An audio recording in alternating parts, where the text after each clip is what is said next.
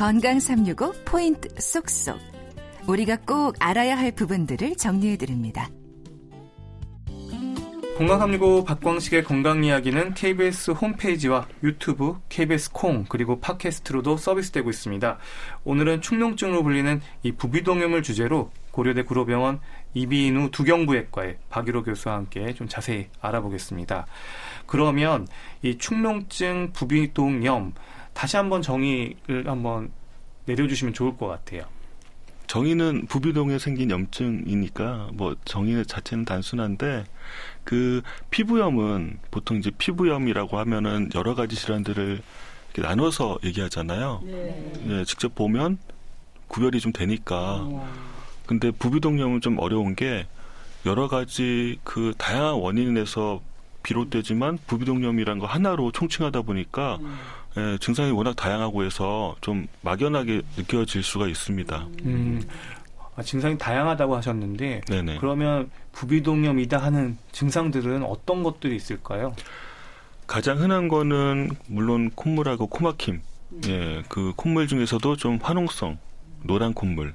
그게 가장 흔하고 그 이외에 이제 악취라든지 아니면 후각 장애라든지 후각 저하라든지 아 냄새를 못 맡기도 하는 예, 건가요? 냄새 못 맡는 경우도 그러니까 후각이 없는 분들의 가장 큰 원인은 부비동염입니다. 아. 네.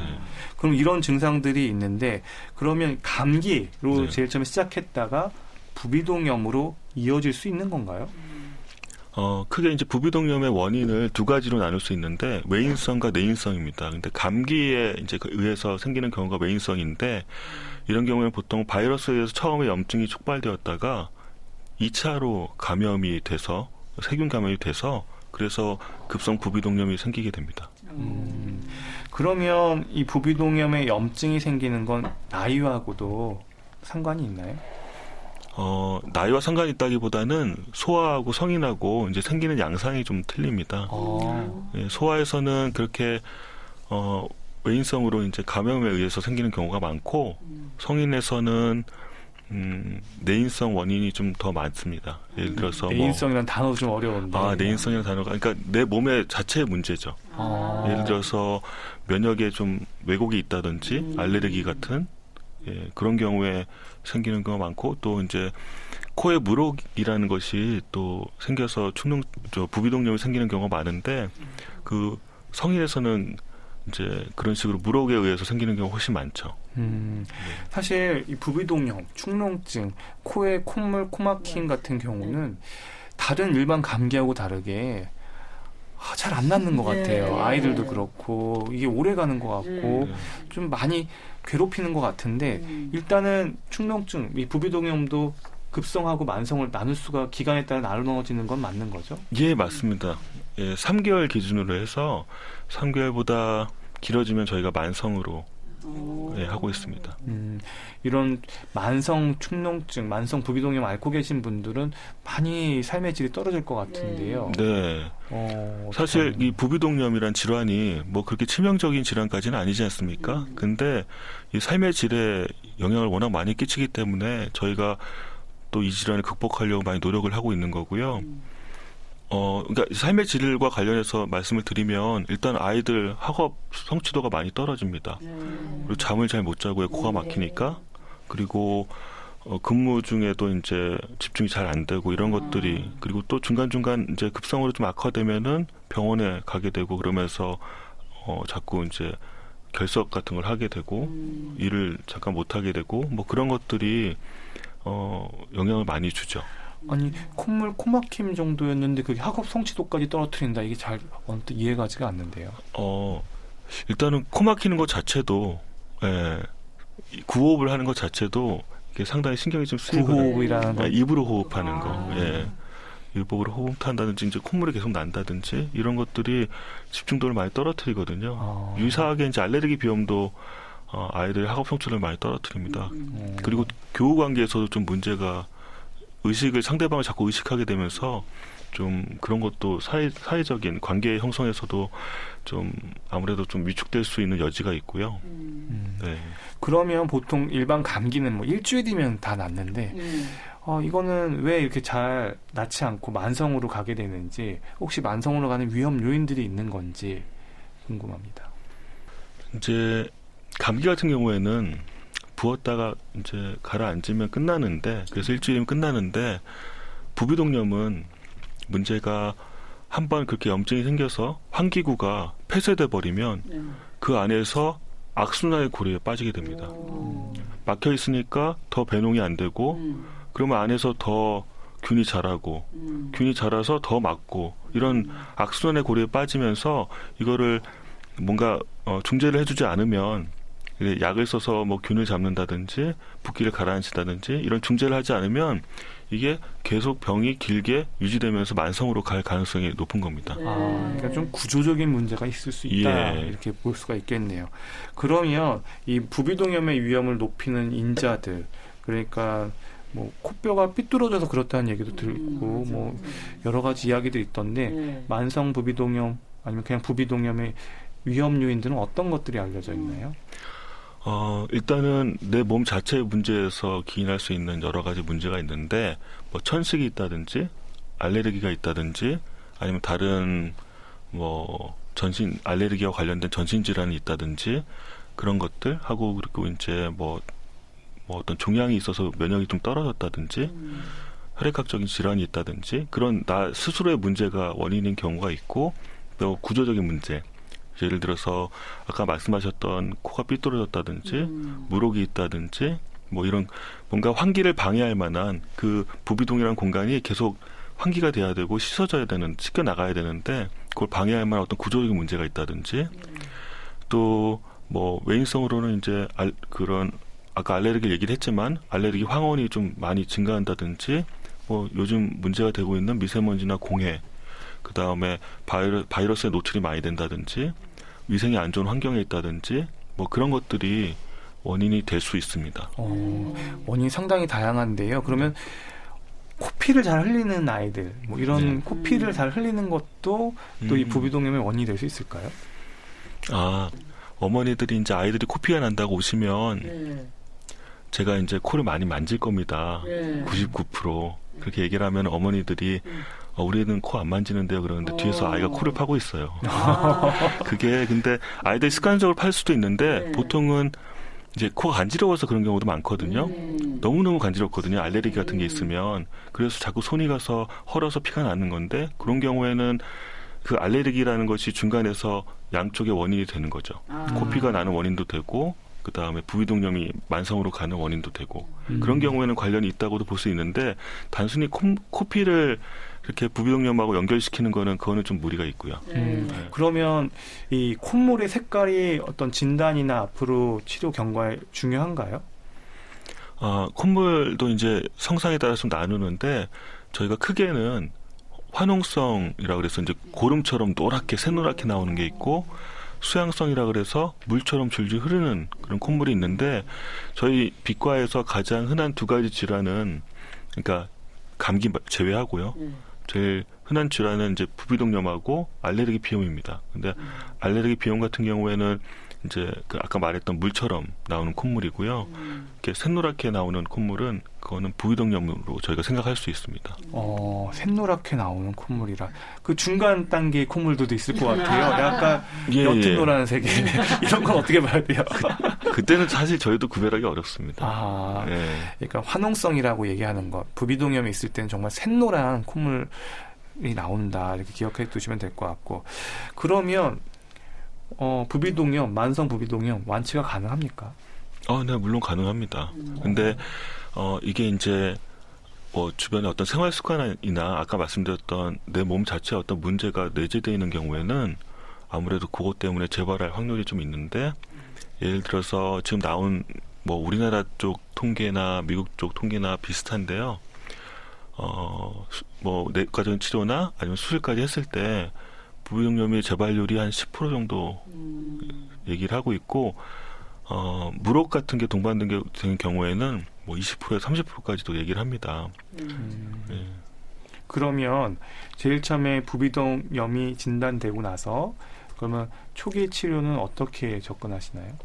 아 우선은 원인을 먼저 찾는 게 좋겠죠. 원인을 먼저 찾고 그 원인에 맞춰서 내과적인 약물 치료를 먼저 하고요.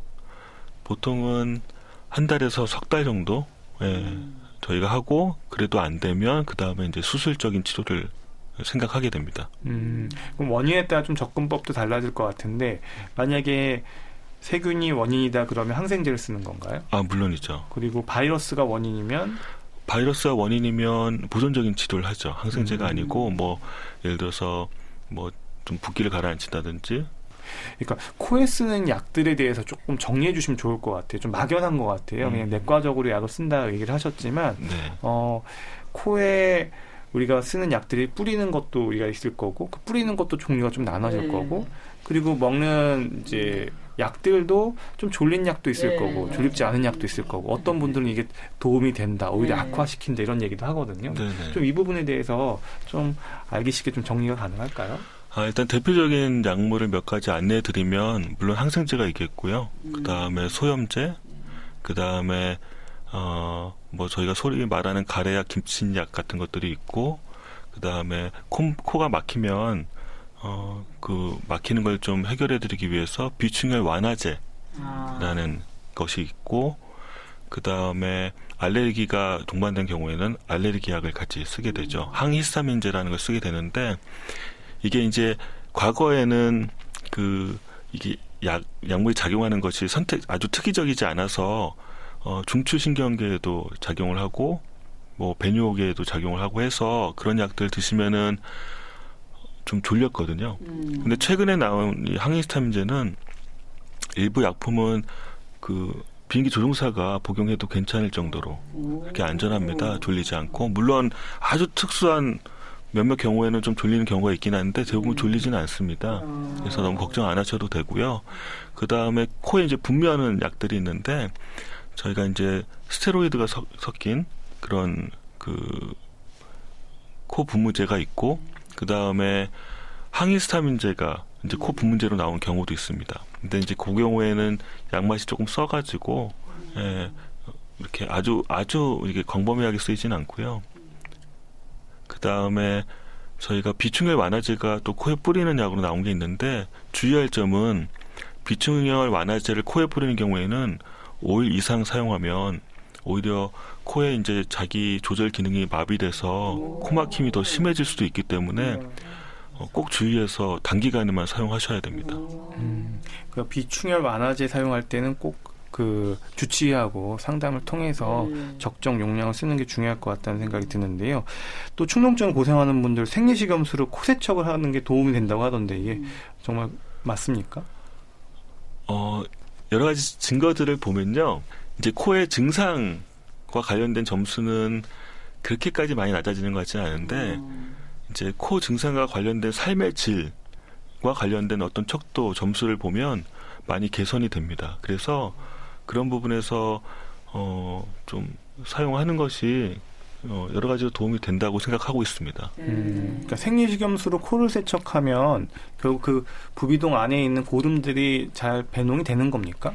아 그건 아니고요. 어, 그럼 왜 이걸 하면 어떤 그런 기대 효과 가 있다는 거죠? 어, 그러니까 당장 이제 증, 증상이 일, 일시적으로 좀 완화되고 하니까, 음. 예, 그리고 어, 기본적으로 코아는 수분한 환경이 되면 좀 더 편하게 느껴지거든요. 예, 마른 환경보다는. 음. 그래서 그런 면에서 좀 도움이 될 수 있죠. 음. 그리고 이 부비동염에 있어서 항생제 사용이 좀 궁금한데요. 어, 사용해야 될 때는 언제고 이걸 어느 정도 기간 동안 복용하는 게 완치에 도움이 되는지 궁금합니다. 기간은 사실 뭐 딱 정해져 있는 건 아니고요. 저희가 경험적으로 며칠 정도 사용해 보고 증상의 호전 여부를 보면서 1단계에서 2단계, 2단계에서 3단계로 이제 약을 선택을 계속 하게 됩니다.